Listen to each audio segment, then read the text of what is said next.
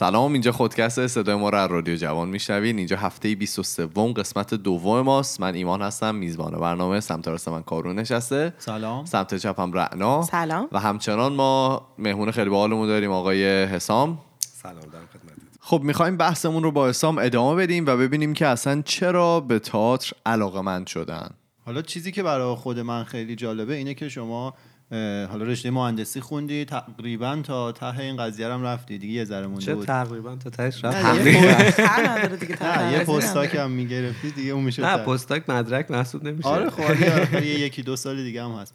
بعد دیگه تا ته رشته مهندسی و رفتی چیزی که حالا به نظم و برنامه ریزی معروفه. بعد از اون ور شغل حرفه‌ای که دارید یعنی حرفه‌ای رو که در واقع دنبال می‌کنید هنر نویسندگی چیزی که شاید حالا توی ذهن خیلی از جمله بنده اینجوری باشه که شاید خیلی با نظم رابطه مستقیمی نداشته باشه.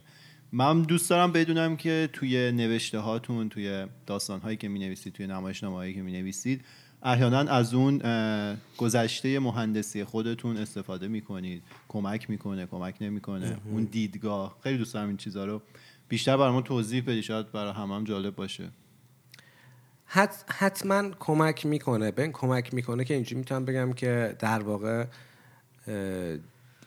جنس منو متفاوت می‌کنه. خیلی جالب حالا مثلا حالا من که نویسنده نیستم به اون صورت ولی مثلا چخوف اه، نویسنده بسیار بزرگیه نویسنده و نمایشنامه نویسی بزرگ که هم در زمینه داستان نویسی هم در زمینه نمایشنامه نویسی تاثیر بسزایی بر عملکرد آیندگانش داشته. یعنی خیلی الهام گرفتن از چخوف و چخوف پزشک بوده. خیلی جالبه. پزشک بوده و اوایل داستانهای کوتاه با اسم مستعار می نوشته که خرجش در بیاد اینکه بعدا نویسنده میشه. و چخوف میگه میگه اینکه من پزشکم تاثیر داره. تاثیر داره تو نوشتن من.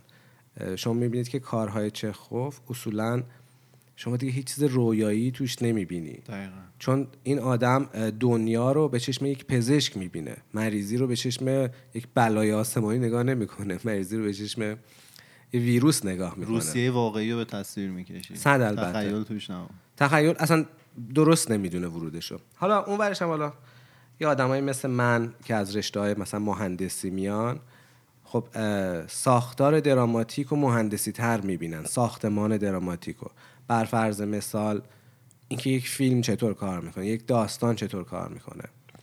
مثلا من خیلی برام عنصری به اسم پلات شاید از یک نویسنده ای که از ادبیات اومده باشه یا مثلا هنرهای دراماتیک خونده باشه برام جدی تره مهمترم هست. چون این المان یه المان واقعا مهندسیه. خب؟ ولی آره یعنی در واقع هر background ی یک زمان به کار میاد. خب یک نقاط ضعفی هم داره. بر فرض مثال شاید واقعا من حالا الان که هیچی یعنی اون زمانی که به اوجم هم دست پیدا کنم نسبت به یک انسانی که کاملا background هنری داره ضعیفتر باشم. ولی با این وجود این نوع نگاه من نگاه به plot نگاه به ساختار دراماتیک مهندسی شده خیلی غربی تره غربی ها الان خیلی اینجوری و ما توی فرهنگ خودمون این ضعف رو داریم. نویسنده های ما بعضا نویسنده های جوان مثل خودم ها نه اینکه حالا اساتید و کاری ندارم. ولی میشینه خودکار دستش می‌گیره و می‌نویسه و منتظره که یه معجزه بشه یه رمان هم از توش در بیاد. خب معمولا اینجوری نیست. معمولا 90 درصد رمان نویسا حداقلش آغاز و پایان کارشون رو می‌دونن چجوریه. یعنی همینجوری نمیشه بنویسه بره ببینه حالا چی میشه. یه درصد حالا یه درصد خیلی کمی هستن که واقعا این آدم خودکار رو دستش بگیره شروع کنه نوشتن یه رمان تموم میشه. ولی اکثرا اینجوری نیستن. حتی یک سری در این حدن که فرزن یه رمان می‌خواد بنویسه 200 صفحه. مثلا فصل اولش ده صفحه است. واسه این ده صفحه یه صفحه از قبل نوشته. اولش اینه آخرش اینه وسطش اینه. خب. و اونو من- میاد پرورش میده میکنتش. دستن خب من حالا چون مثلا بکگراندم مهندسی من خیلی اینجوری ترم و کمکم هم می‌کنه حقیقتشو بخوای. توی تئاتر هم بهتون کمک می‌کنه. تو تئاتر و سینما که صد درصد چون اونها در واقع میدیوم های پیچیده تری میشن. برای اینکه فقط یک المان نیستش که کار می‌کنه. شما وقتی نویسنده خودتی و خودت باز خیلی دستت بازتره. می‌تونی اینور بری اونور بری. شما توی تئاتر بازیگر هم داری. بعد از بازیگر بازی بگیری. شما توی تئاتر نور داری. شما توی تئاتر صحنه داری. خب؟ و تمام این المان ها اگر اون نظم در اون ساختار مهندسی وجود نداشته باشه اصلا میپاشن. و وقتی اینها به کمک هم نیان وقتی همه اینا یک داستان رو روایت نکنن شما کارتون موفق نخواهد بود. بعد این نگاه سیستماتیکی رو که شما به قضیه دارید حالا این تعریفی کردین تو ذهن شما ظاهرا تئاتر و اینا همش یه سیستمه یه سری اجزای مختلف داره که اینا باید با یه نظم و حالا یه سری قواعد خاصی با هم تعامل بکنن که سیستم به اون هدف نهاییش برسه. این نگاه سیستماتیک رو توی نویسنده دیگه هم می‌بینید؟ به قول شما کسایی که حالا بکراند ادبی دارن نه مهندسی؟ ببین واقعیت اینه که حتی اگر بگن نه بله. یعنی خیلی مواقع ما می‌بینیم که مثلا یه بزرگی میگه این کار نکنید ولی خودش می‌کنه. یعنی شما نگاه کن یک آدمی مثل مارکز این آدم صبح پا می‌شده می‌رفته شروع می‌کرد نوشتن تا ظهر. بعد ارزم بزرگتون عصر می‌رفته آدم ها رو می‌دیده که الهام بگیره از زندگیشون. شما نگاه کن زندگی بتوون رو نگاه کن. نظم داره. این ساعت پا می‌شده این ساعت تا این ساعت آهنگسازی می‌کرد این ساعت تا این ساعت فرزن می‌رفته یک ساعت قدم می‌زده در روز فکر کنم بتوون ارزم بزرگتون استانیسلافسکی صبح ساعت 6 پا می‌شده می‌رفته کت شلوار کروات میپوشیده هر روز صبح.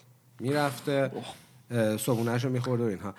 این ساختار این نظم لازمه.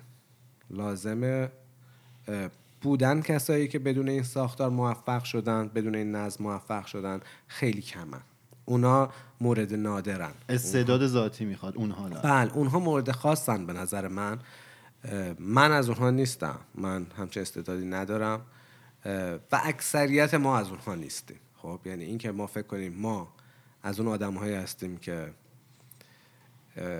چشم الهاممون به جای خاصی و اصل و اتفاقی میفته نه. مثلا راجع نویسندگی یه چیزی که میگن اینکه آقا شما اگه می‌خوای نویسنده بشی هر روز باید بنویسی حتی که بعد می‌نویسی. شما هر روز می‌نویسید. بله هر روز باید بنویسی. حتی بعد بعد بنویسی مسئله نیست. هر روز باید بنویسی. که وایسی تا اینکه یه اتفاقی بیفته. بهترین رمان دنیا به کسی الهام نمیشه. خب حتی بزرگترین نویسنده ها شما فرزن داستان های کوتاهشون رو درفت اولش رو نسخه اولش رو بخونید. معمولا مزخرفه. به گفته خودشونا اون درفت رو 15 بار می نویسه دوباره می نویسه تا که اصلاح بشه. هیچ کسی همینجور قلم دستش نمی‌گیره معجزه خلق کنه. مثل فرق لیونل مسی و کریستیانو رونالدو که مسی استعداد داره رونالدو تمرین می‌کنه منظمه تمرین می‌کنه. خب حالا بحث از چخوف و مارکز و این همه این نویسنده های بزرگ شد. شما خودتون سبک نوشتاریتون یا الهام پذیریتون از کدوم یکی از این نویسنده های بزرگه؟ یا سبکتون شبیه هیچ کدومش هست؟ سبک خودتون رو دارین؟ از کار خودتون بیشتر برمون بگین. ببین رنا جان من ارزم به حضورت اوایل یعنی سنم که کمتر بود من عاشق یک سری نویسنده های خاصم. مثلا من برخس رو میپرستم. یعنی به نظر من اصلا این موجود عجیبه. عجیبه. ما نداریم داستان نویس مثل کالوینو رو دوست دارم. کالوینو رو دوست دارم. ارزم به حضورتون کارلوس فونتس خیلی خوبه. آرا اصلا داستان اصلا می‌گیره آدم. اما من اوایل میامدم شبیه اینا بنویسم. دوست داشتم خیلی مثلا دوست داشتم من برخص باشم. سعی بنویسم. کارم خندهدار می‌شد. واقعا دارم بهتون میگم. یعنی خودم میخوندم. یک فتوکپی زشت مریض از کار اونها. مثلا کالوینو یه اثر داره کمدی های کیهانی. خیلی زیباست این اثر. من سعی کردم شبیه اون بنویسم یه چیزی رو مزخرف مزخرف. خودتون فهمیدین مزخرف شد یا؟ می‌فهمه آدم دیگه آدم با خودش تعارف که نداره.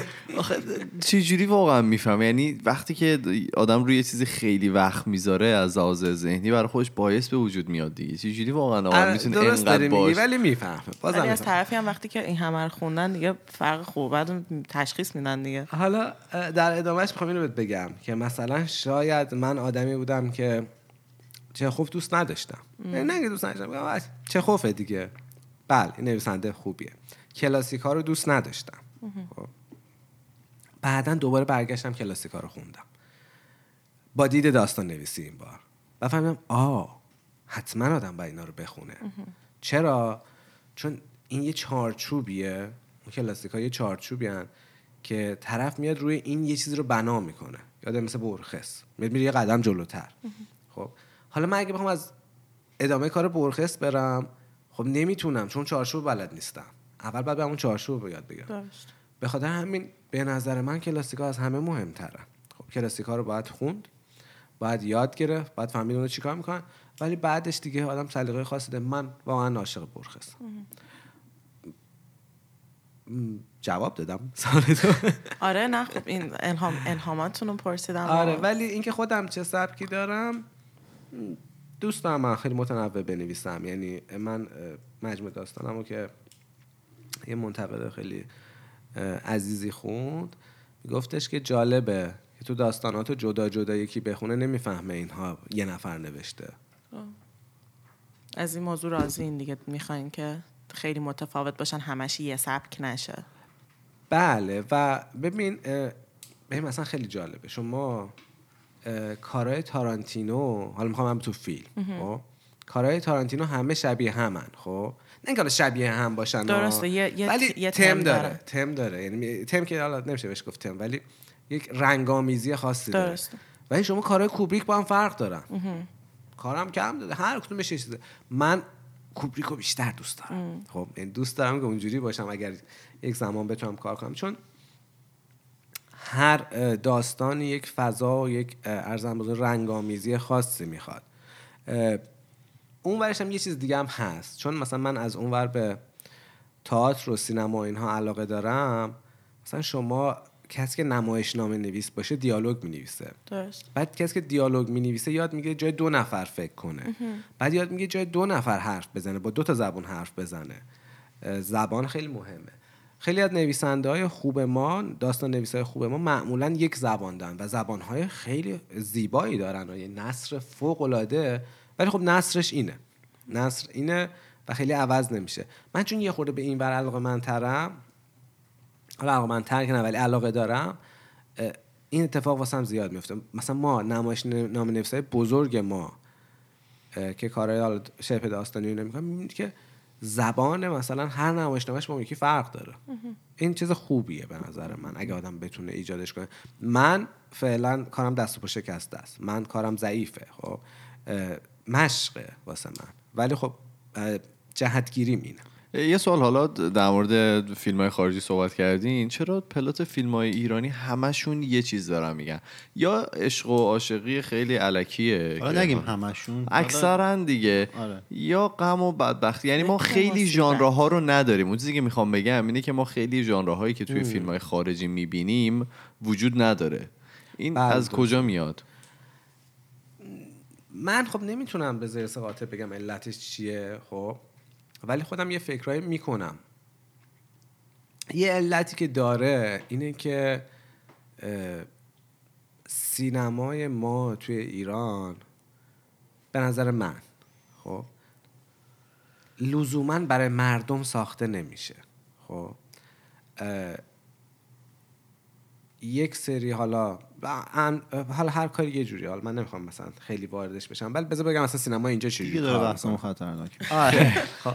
سینما اینجا اینجوری کار می‌کنه که آقا تعارف ندارن میگن که آقا فیلم باید بفروشه اینکه فیلم باید بفروشه باعث میشه که اون نمایشنامه فیلم نامه فیلم نامه باید جذاب باشه فیلم نامه باید جذاب باشه. حالا دستشون هم بازتره تو پرداختن به موضوعات مختلف ولی خیلی جالبه. ما می‌بینیم اینجا که دستشون بازتره مسائل رمانتیک و فیلم های رمانتیک کمتر داریم.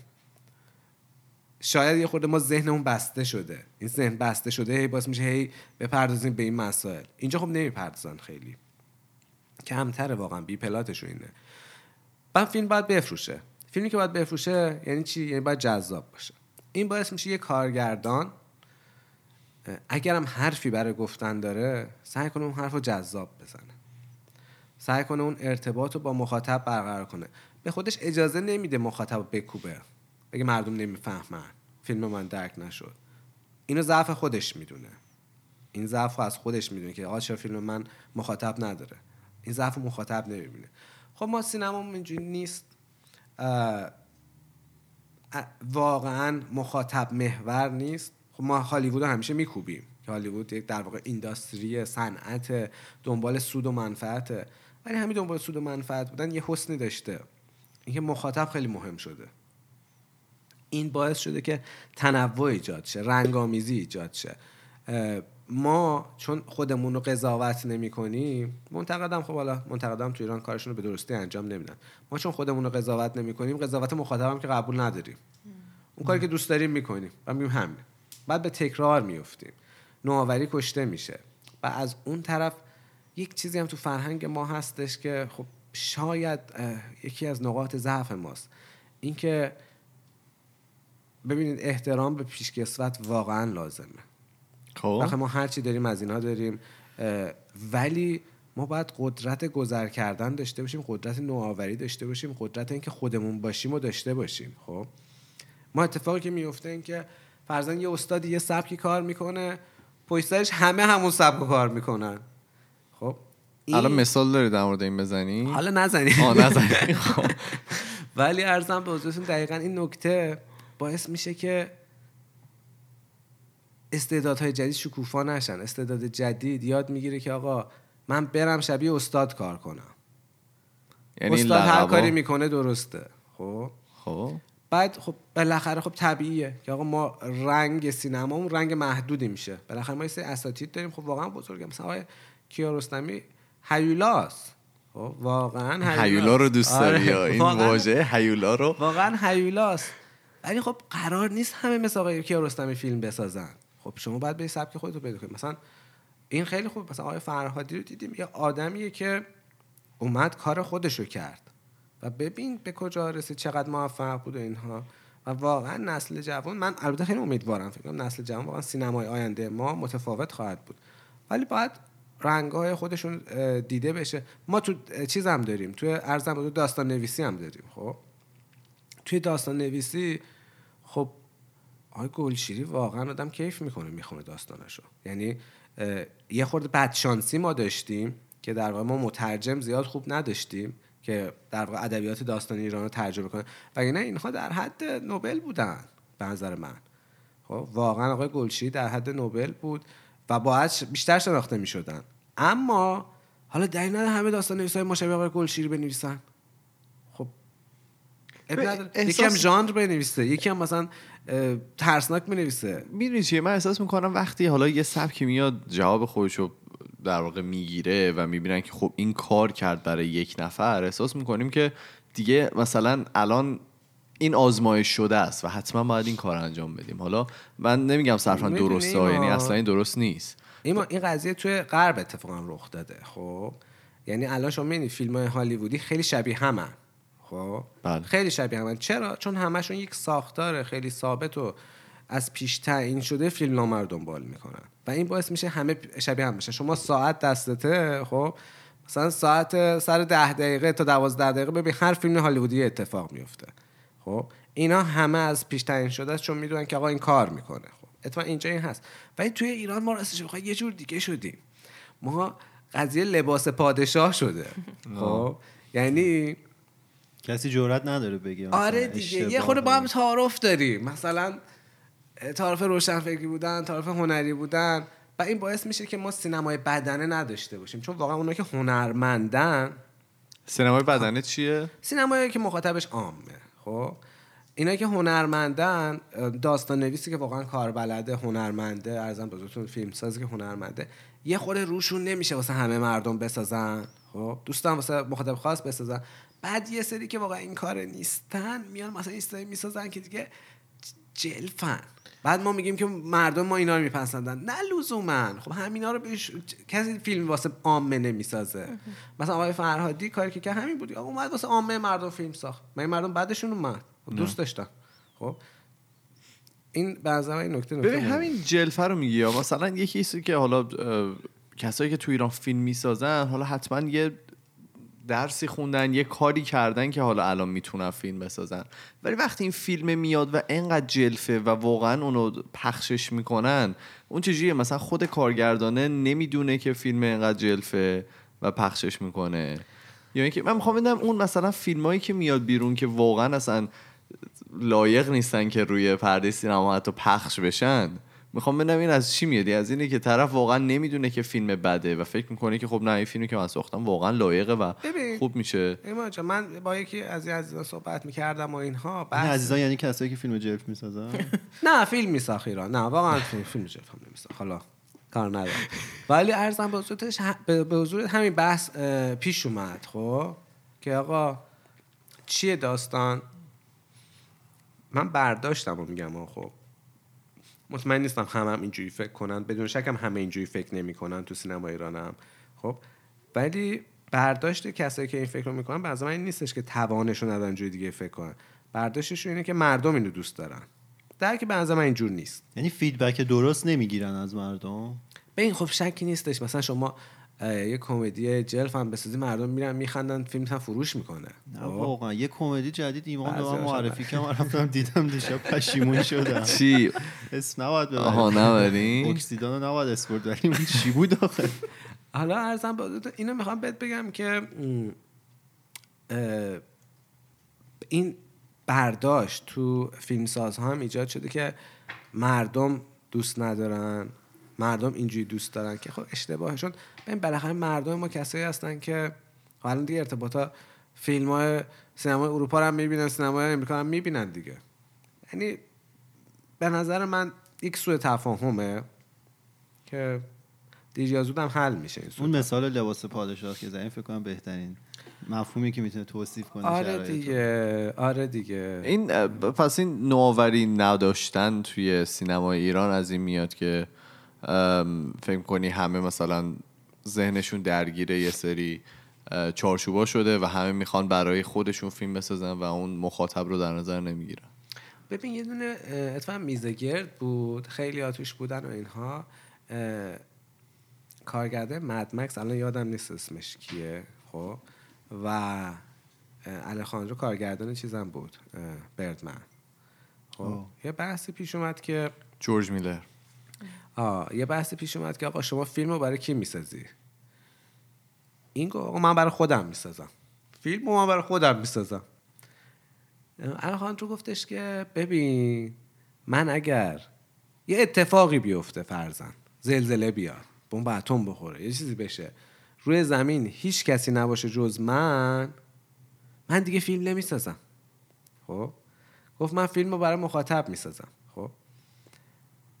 حتی داستانم خوبه. ما برای یه مخاطبی بنویسیم. اینو استاد یکی از اساتید ما می‌گفت. اگه داستان بنویسی واسه خودت نه واسه یه مخاطبی بنویس. یه مخاطبی تو ذهن داشته باش.